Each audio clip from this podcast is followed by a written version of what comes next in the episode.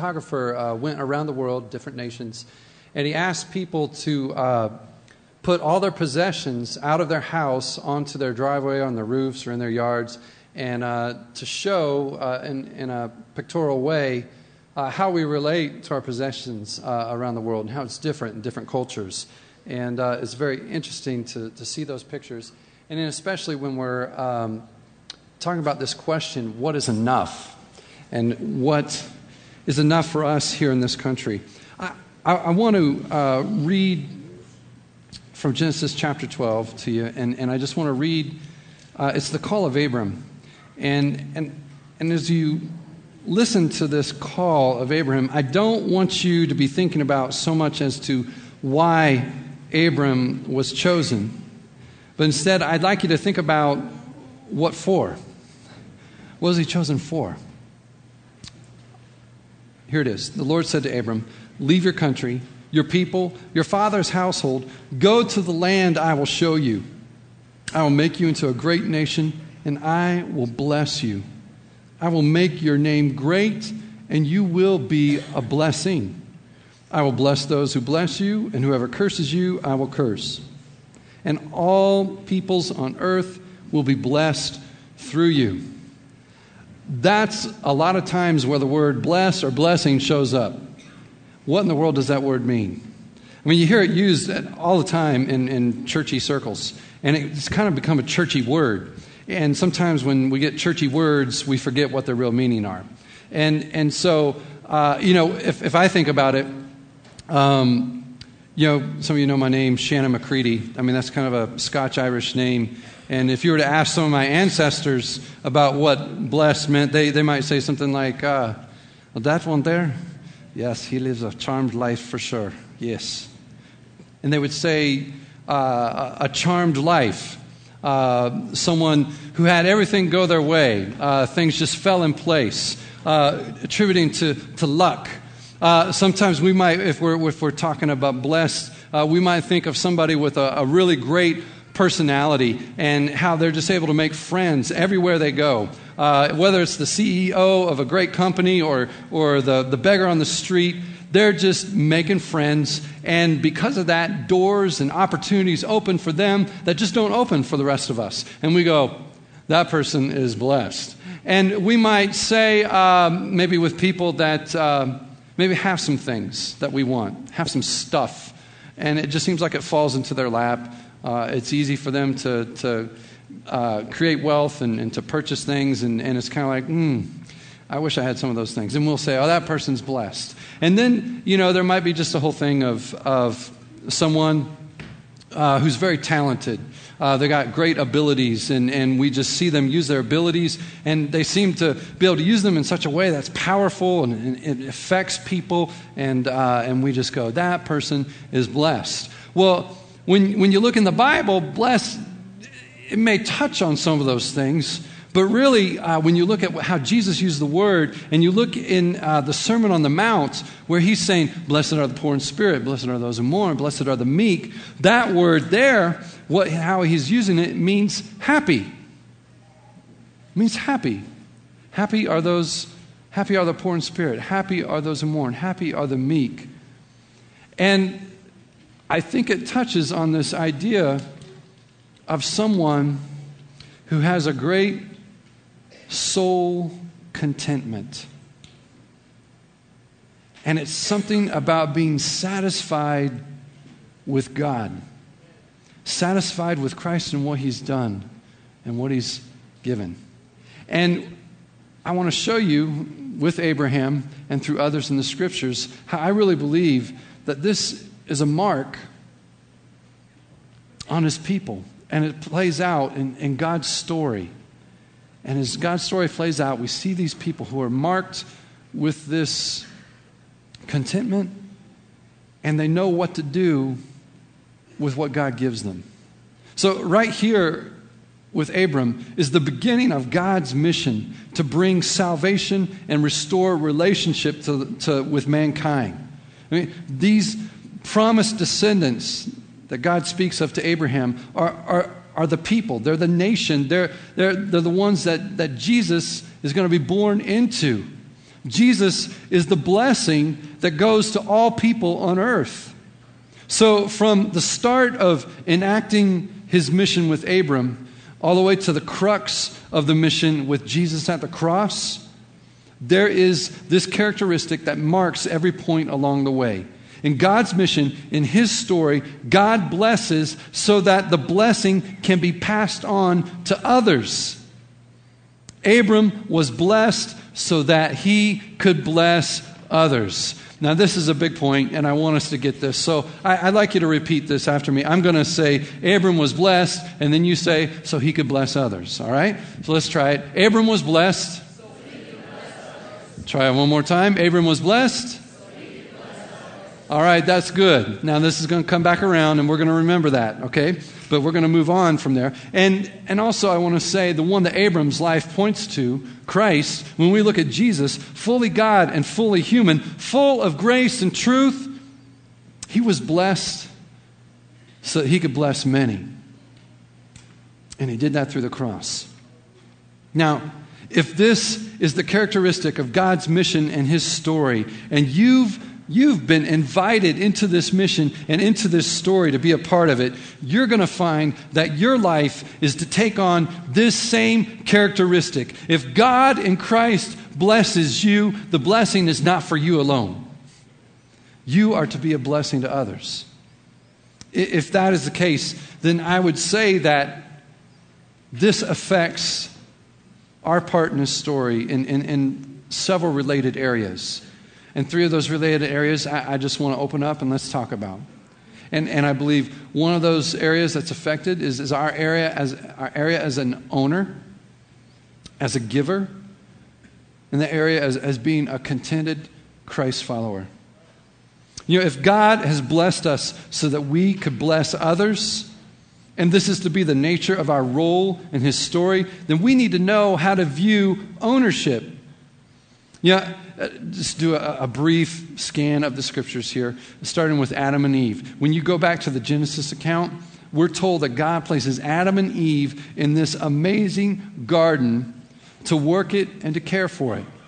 God gives them the blessing of this beautiful place, a beautiful place of living in this garden, and, and He made, made it so that there's this expectation that Adam and Eve will take responsibility for it work it and care for it. Fast forward to the kingdom that, that God helped King David establish. Through God giving David victory through battles, he amasses this large amount of, of gold and silver, which then David in turn gives to the building of the temple. And after a collection of gifts is freely given by all the families of Israel, David calls all the people together to thank God for the amazing giving that has occurred. And listen to David's prayer and what it reveals. He says this But who am I, and who are my people that we should be able to give as generously as this? Everything comes from you, and we have given you only what comes from your hand. Psalm 24 confirms this view that David has in his prayer, and, and it's even more inclusive. Psalm 24 1 says, The earth is the Lord's and everything in it, the world and all who live in it. Then, when you go to the prophets, they affirm this that it's not only possessions and things that belong to God, but our very souls belong to Him. Repeating God's words, uh, Ezekiel says this For every living soul belongs to me. You kind of get the feeling here that it's similar to when you were a kid at Christmas time. I don't know if you ever remember this point in your life uh, of, of maybe kind of thinking in your head, well, you know what? My mom and dad make me so happy at Christmas time. I want to make them happy. And so, as a little kid, you get this idea in your head that I'm going to get my mom and dad a gift. And, and, but you don't have any money and you don't have any stuff and, and there's a certain thing you have in mind you don't have the stuff to make it or you don't have you can't buy it and so what do you do you go to your dad or you go to your mom and you say, Can I have some money? And then they, well, What for? Because I want to get you a gift for Christmas. And like, Okay. And your dad or your mom gives you the money and you go off and do it. And isn't that what we're kind of seeing here in the scriptures? Is that it all belongs to Him? It all belongs to God. And, and, and what we give to Him was really His in the first place. And really, that's, that's what we come to in the story of God when we look at the, the first Christ followers in the Jerusalem church. It says this it says that no one claimed his possessions was his own, but shared everything that they had. You see, this is the attitude and the perspective we're to have with what God has given us. You know, the popular word to describe this view today is called stewardship. But today, I'm holding on to the word ownership to remind us of a distinction. And I think sometimes stewardship in our brain, we, we don't quite connect with that word because that's more of a word that worked with uh, kings and queens and courts and kingdoms. You know, the king and queen would assign the steward, and he would kind of run the kingdom and, and take care of their things while they did all the, the fun stuff. And, and, and so we, we kind of, instead of maybe having a proper uh, a thought of what stewardship means, we take on the attitude of renters. You know, someone rents a car, drives it real hard, trashes it, throws all the junk food and your trash in the back, and then you're kind of like, you know what? I, somebody else will clean this up. It's a rental. It's not mine. Someone will take care of it. It's, it's, it's, you know, someone will do the maintenance on it. They'll do the repairs. Or it's, it's kind of like when someone rents an apartment or a house and, and they don't give proper maintenance to it because, well, hey, it's not mine. Someone, it's, someone else owns this house, and, and it's their responsibility, and so they'll, they'll maintain it. They'll do the repairs. They'll do what needs to be done to maintain it. But you know what? God indicates that it's different with Him and the things that He gives us that are really His. He says that with the gifts that are His and that He entrusts to us, that we have responsibility over them. We have responsibility over them. In two different teaching parables, Jesus says that from everyone who's been given much, much will be demanded. That, that's saying that we'll, we'll give an account for the things that are really God's that He entrusted to us. We have responsibility. The scripture says that God holds us responsible not just for possessions, but for our words, for our actions, and, and our talents, our abilities that He has given us.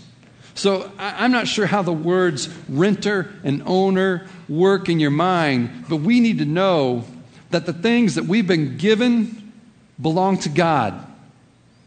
He's the owner, and we're, we're kind of the renter, but in a sense, we need to live as, a, as if we are the owners, responsible for these gifts. So I, I guess that would be the definition of stewardship, but I say ownership just so that we can make sure we got it here in our American context.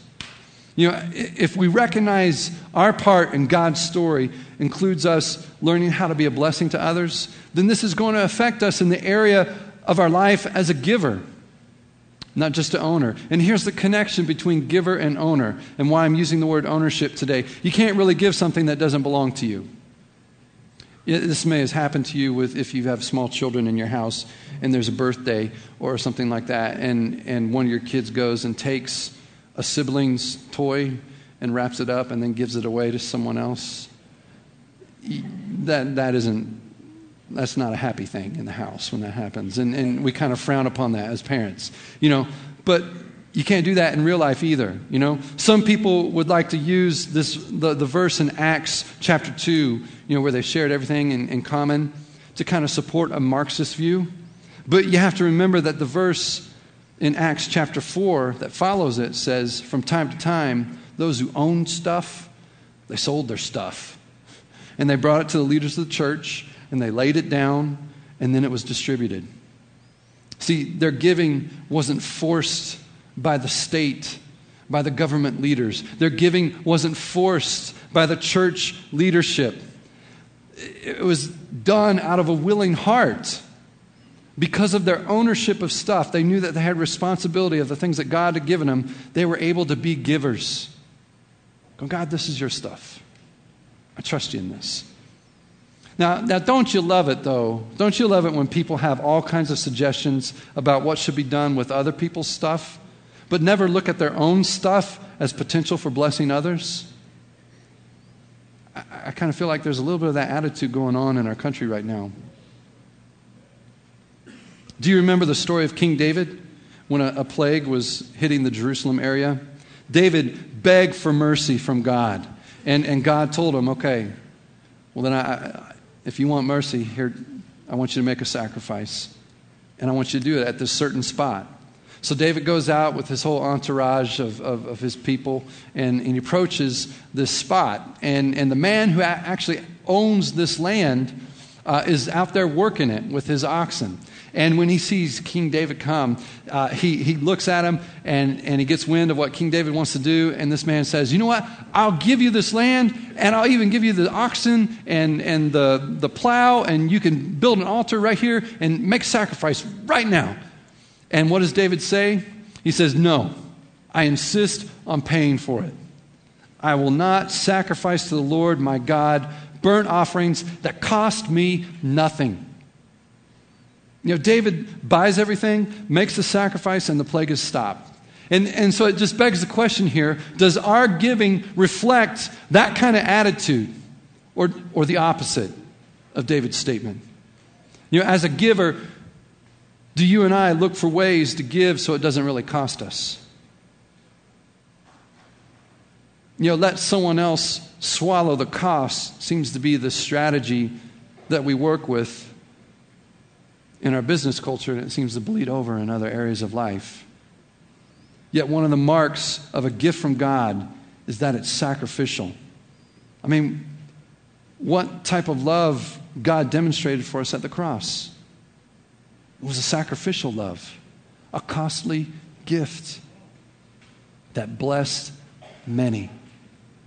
And with, if we have a desire to be a blessing to others, we need to stop thinking of how we can avoid it costing us and start swallowing the fact that if we want to bless many, it's going to be a sacrifice. It will be sacrificial. When we look at our, our, role as a giver and we factor cost and sacrifice in, we start to underco- uncover our motives of why we give. You know, are, are we angry and resentful when we give?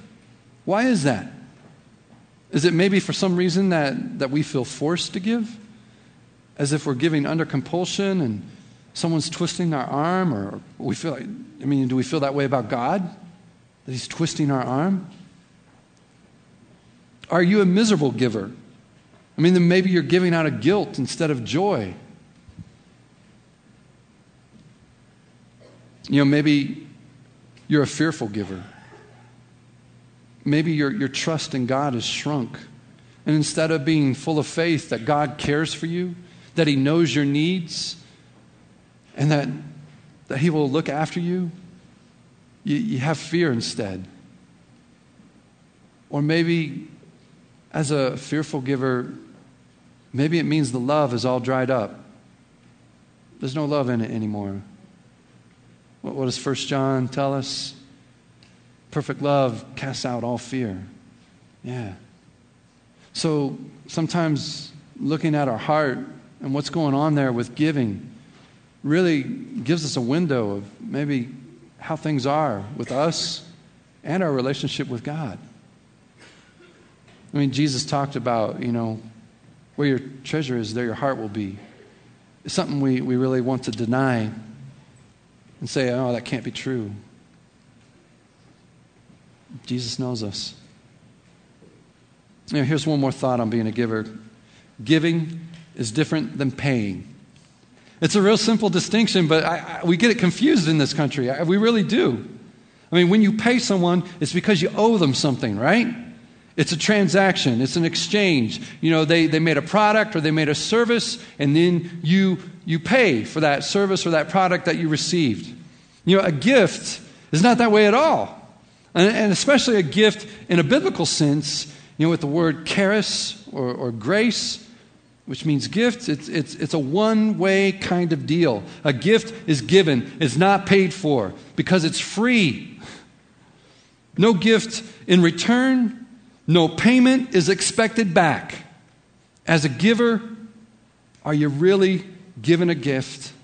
Are you expecting a payment in return? If so, you're not gift giving, you're making a business deal. And have you been doing this with God? Been trying to do a business deal with Him? What about the people around you?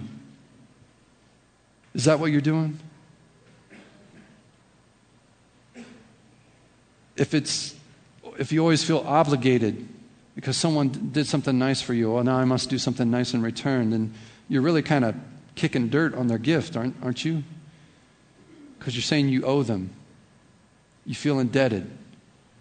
That's not the nature of, of giving. It's not the nature of grace. It's not the nature of this whole mark of being blessed and blessing others. It's not a business deal.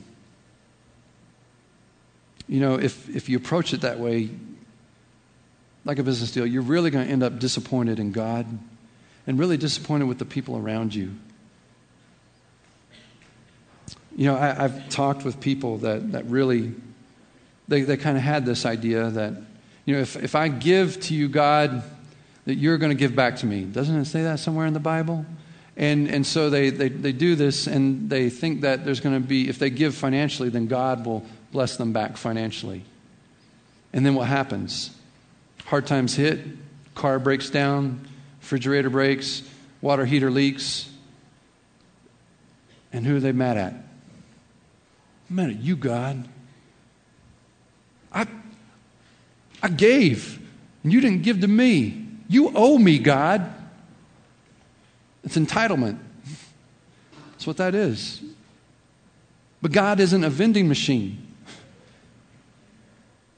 He's a being that we have a relationship with. You don't put a quarter in and go, oh, now I get this, exchange. It's a business deal. It's not that way. What God wants is a relationship. He initiated it with a gift the gift of Christ. You know, when the first Christ followers gave, the scripture said that they laid down their gifts. When you give what you have, you got to lay it down. No strings attached. No strings attached. Or it's not really a gift. You're not really giving. You're paying. You're making an exchange. I think sometimes we get screwed up on being givers with one or two extremes. You know, either we hold out and don't ever learn to give sacrificially, or we do this business deal and turn giving into pain. You know, the, I think sometimes where that happens is, is this passage in Malachi that gets messed up. You know, God tells the people, You've been robbing me of tithes and offerings, not bringing all of the tithe. And when they say tithe, that's not a synonym for offering. Uh, a tithe really was 10%, literally. That's what it meant. And, and so uh, it says, You're robbing me because you're not bringing the whole tithe, you're not bringing the whole 10% to the temple storehouse. And then God challenges them. He says, You know, challenge, I, I want to challenge you. Give to me. Bring the whole thing into the temple storehouse and test me. And he, said, he says to them, I, I, will, I will show you blessing on your life when you do this. Now, these are words straight from God. And, and it's still a valid test today to learn to trust God in giving sacrificially but it's about giving, not about setting up a payment exchange plan with God. Right? I know it's, it's hard for us to separate that in our minds. It's hard for us to not calculate.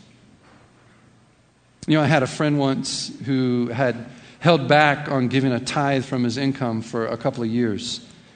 And he read this passage in, in Malachi and he really was convicted. He felt like he had been robbing God. So he went out and he took a loan to give his tithe for the past two years to the, to the place he was worshiping. You know, that's one of those things where I kind of scratch my head and go, I don't know about that. You know, I, I think, I, you know, I was shocked when he told me. And, and when, when I thought about, you know, it was like, well, you know, yeah, my friend takes seriously his responsibility of what, what God has given him. And, and I know that this friend, he really desires to be obedient to what God told him to do. But, uh, you know, I still kind of wonder about it. You know, and, and it was still a question in my head was, was this something really that was from his heart and was a, You know, I, no strings attached. I'm just giving you, God, what really belongs to you. Or was it a, a pay, payment system? And, and for me, you know, you can't go there. You can't judge that. Only God knows. And that's the same with you and me. You know, we, we can't judge other people and how they give or don't give. That's something between you and God. And only you and Him know what, what's real, what's going on, what's authentic. So, God knows our hearts in this. You know, I know some people consider giving a tithe as something really legal like, associated with the law of God. And it was associated for Jewish people with the law. And, and the tithe, when it was brought in, it was helped to run the temple system, which brought honor to God. And it was a good thing. But the tithe was not just a legal thing for Jewish people, it was actually something that was practiced before the law of Moses. If you look in the scriptures, Abraham gave a tithe to God, and Jacob gave a tithe to God before there was anything ever called the law. So that, that was not something legal that they had to do. It was, it was something that was from a willing heart that came out of them. And, and it really came from this idea, a concept that was among a lot of people, not just Jewish people at the time, that the idea that you gave to God the best of the first rewards of your work. And so, for many people in that agricultural uh, system, you know, it, it was the best of their, the first of their harvest whatever came from their fields and their orchards and their gardens. And, and so it was, it was called the first fruits. And it was just an acknowledgement that everything belongs to God already. And what you have is a blessing from Him. And, and so I guess there's a question for us today. If, if a tithe once helped supply the temple and its purposes to glorify God, then what is it for us today if we are now the temple? Isn't that what the scriptures say? That we're the temple that houses the Holy Spirit? And so, if that's the case, how does that affect giving? Well, I suppose, and you know, and this is just, just me thinking, but I, I wonder it's about these temples here. And are we set? Are we set on honoring God with our very lives and with everything we have? And if that's the case, then what is it that we could do together that we couldn't do on our own? to honor God and to bless Him and to forward that mission, His mission, to reconcile all mankind back to Himself through Jesus Christ. And that's what I want to be about. I want everything I am and everything I have to go towards that mission, His mission. And I'm excited to be a part of this church, a church that really is doing that. And I believe there are many of you who are doing that. And I just want to invite more of you into it. You know, the last area that's affected, if, if we really desire to emulate this blessing others, is our role as a contented Christ follower. I started at the beginning of, of kind of talking about how this is possibly connected to this idea of blessed. That there's a contentment, there's a happiness that comes from God.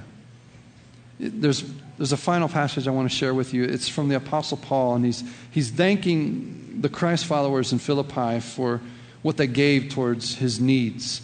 And, and Paul says this to, to the, the people in, in, in Philippi. He says, I rejoice greatly in the Lord that at last you've renewed your concern for me.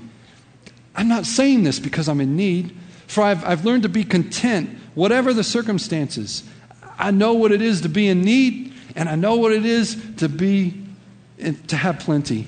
I have learned the secret of being content in any and every situation, whether well fed or hungry, whether living in plenty or in want. I can do all things through Christ who gives me strength. That's a little bit different than how the athletes use that verse, isn't it? It's not that they can't use it that way. But I'm just saying, in the context of this, it takes strength to live in contentment. It takes the strength of Christ to learn this secret of contentment. Have you learned this secret?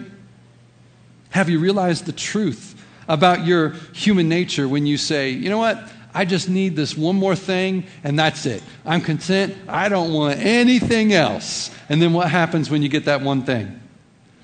Well, I, I just want this one other thing. And then, really, that's it. That's it. And that's the way we work, isn't it? Have you recognized that yet? Have you acknowledged that that's what's in us? That's part of our human fallen nature. You, you need to recognize it, you need to admit it. Because it's going to take the strength of Christ to get to a place where you can say, I'm content. It's okay, Jesus. I, I, I don't need any more. You know, as a Christ follower, you're going to have to ask yourself this question back here What is enough? Is Jesus really enough? I mean, if strip away all your possessions, strip away everything, uh, abilities and talents, is Jesus enough? And, and I, I don't want you to ask this question in some theoretical way. I really want you to ask it in a practical way, too. I mean, really, what, what is enough? Your annual income. When are you going to stop? You know, how long are you going to keep climbing the ladder and trying to do more?